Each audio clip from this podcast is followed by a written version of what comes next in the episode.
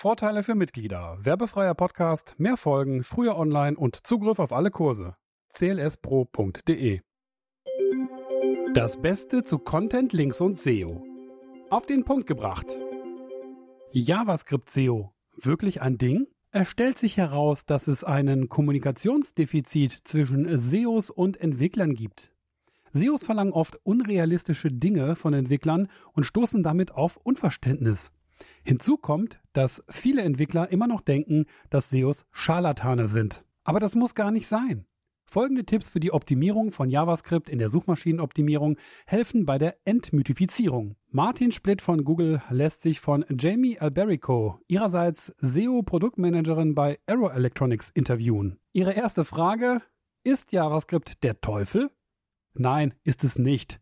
Ohne JavaScript wäre das heutige Netz sicher viel langweiliger. Martin merkt an, dass JavaScript das Web von einer Dokumenten- zu einer App-Plattform gewandelt hat. Die große Frage ist jedoch, ist eine Single-Page-Application heutzutage tatsächlich eine gute Möglichkeit, eine Website zu betreiben, die auch aus SEO-Sicht funktioniert und gleichzeitig ihren Nutzern alle Vorteile und das Feeling einer dynamischen Anwendung gibt? Google gibt sich auf jeden Fall alle Mühe, dies zu ermöglichen. SEOs und Entwickler müssen zunächst verstehen, dass Google stateless ist, also zustandslos. Der Googlebot mache keinerlei Verknüpfung zwischen zwei Seiten.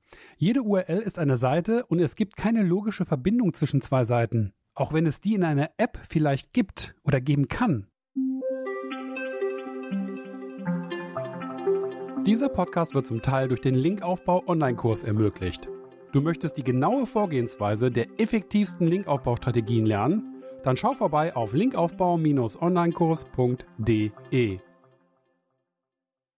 Auch wenn es sich um eine Hash-URL handelt, also hinter einer Basis-URL die Raute und dann der Pfad zur Seite der App, also typisch für JavaScript-Apps. Wichtig ist, dass die Hash-URL eindeutig ist. Wenn ein User sie via Copy und Paste in eine Inkognito-Instanz einfügt und auf Eingabe drückt, dann sollte die App mit genau der gleichen Seite laden. Lazy Loading spielt auch eine große Rolle. Wer seinen Nutzern Bildern und andere Medien zeigen möchte, der sollte darauf achten, dass diese erst mit Nutzung der App-Seite geladen werden. Also nicht etwa 100 Bilder auf einen Schlag laden. Mehrfache Anfragen in JavaScript-Apps werden vom Crawl-Budget abgezogen. Aber Google cached Anfragen zu internen Ressourcen, die zum Rendern notwendig sind. Also zum Beispiel zu CSS-Dateien, Bildern und anderen Ressourcen. Wenn eine Anwendung 100 Seiten hat und auf jeder Seite zehn Anfragen stattfinden, davon eine zur eigentlichen Datenquelle und neun zu unterstützenden Ressourcen, dann zählen diese neun Anfragen ab der zweiten Seite nicht mehr. Um dies zu unterstützen und Googlebot Bescheid zu geben, falls sich doch mal was ändert, empfiehlt sich eine Versionierung der Ressourcen, zum Beispiel mit einer Zeitmarke, die an die URL der Datei angehangen wird. Auch Pre-Rendering, Hybrid-Rendering und serverseitiges Rendering können dabei helfen, das Crawlen zu optimieren. Das Crawl-Budget wird außerdem ständig an die Server-Performance angepasst. Ein Rückgang der Crawl-Anfragen muss also nicht zwangsläufig am SEO liegen. Vorlagen seien gut, weil Googlebot so nur noch die Daten in die entsprechenden Felder laden muss. Laut Martin ist Googlebot schon schlau genug dafür. Er empfiehlt, so viele Daten wie möglich an den Bot vorzufüttern, also die Vorlage so gut auszustatten, wie es eben geht. Jede User-Intention wird idealerweise durch eine eigene Vorlage bedient.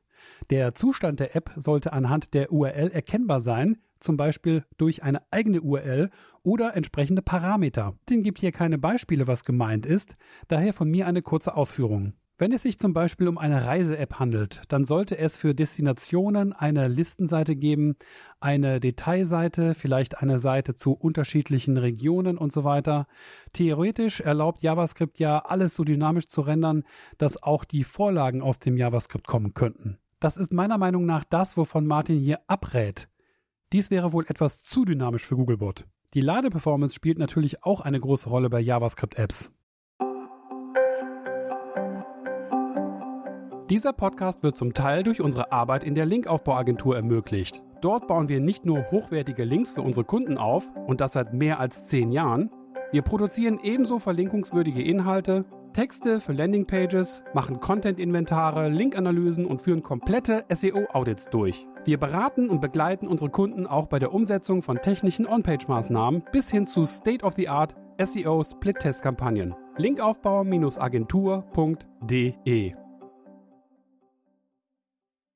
Der Contentful Paint ist die Zeit, die es braucht, bis ein Nutzer den ersten Content sieht und so weiß, dass die Webseite tatsächlich lädt.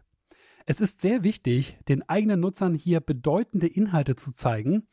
Also nicht erst ein großes Bild, 500 Wörter Text und dann Produktinformationen. Martin rät hier deutlich von ab. Die Zeit bis zum ersten Byte ist zwar auch wichtig, aber nicht so wichtig wie die Zeit bis zum Contentful Paint. Übrigens heißt es Contentful oder Contentful. Martin empfiehlt das in Chrome eingebaute Lighthouse für Geschwindigkeitstests. PageSpeed Insights ist natürlich auch empfehlenswert und der Test auf Optimierung für Mobilgeräte. Das Tool WebHint bietet eine breite Palette an Tests, die über Geschwindigkeitsmessungen hinausgehen. Ich habe spaßeshalber mal die Podcast-Website contentlinkseo.de überprüfen lassen und direkt über 100 Fehler oder Unzulänglichkeiten gefunden. WordPress und seine Plugins sind ganz schön ätzend. Features ohne Ende, aber dafür unendlich viele Fehler. So geht die Arbeit für uns SEOs wohl nie zu Ende. JavaScript und SEO können ab jetzt wirklich gute Freunde sein. Da sind sich Martin und Jamie zum Schluss einig. Das Thema SEO und JavaScript ist meiner Meinung nach immer noch ein sehr spezielles Nischenthema.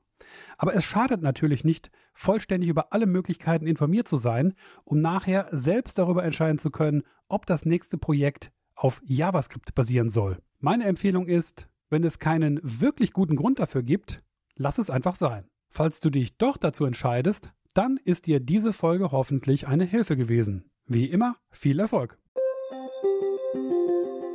Damit ist diese Folge zu Ende. Ich hoffe sehr, dass sie dir gut gefallen hat. Gerne beantworte ich deine Fragen, sei es zu dieser Folge oder allgemein zu Content, Links und SEO. Schreib mir einfach. Frische Kontaktdaten findest du stets auf content-links-seo.de. Falls du den Podcast magst und dir viele weitere Folgen wünscht, dann schreib doch bitte eine positive Rezension in der Podcast-App deiner Wahl. Du möchtest Sponsor werden? Dann freue ich mich sehr über deine Anfrage. Bis zur nächsten Folge. Dein Sascha Ebach.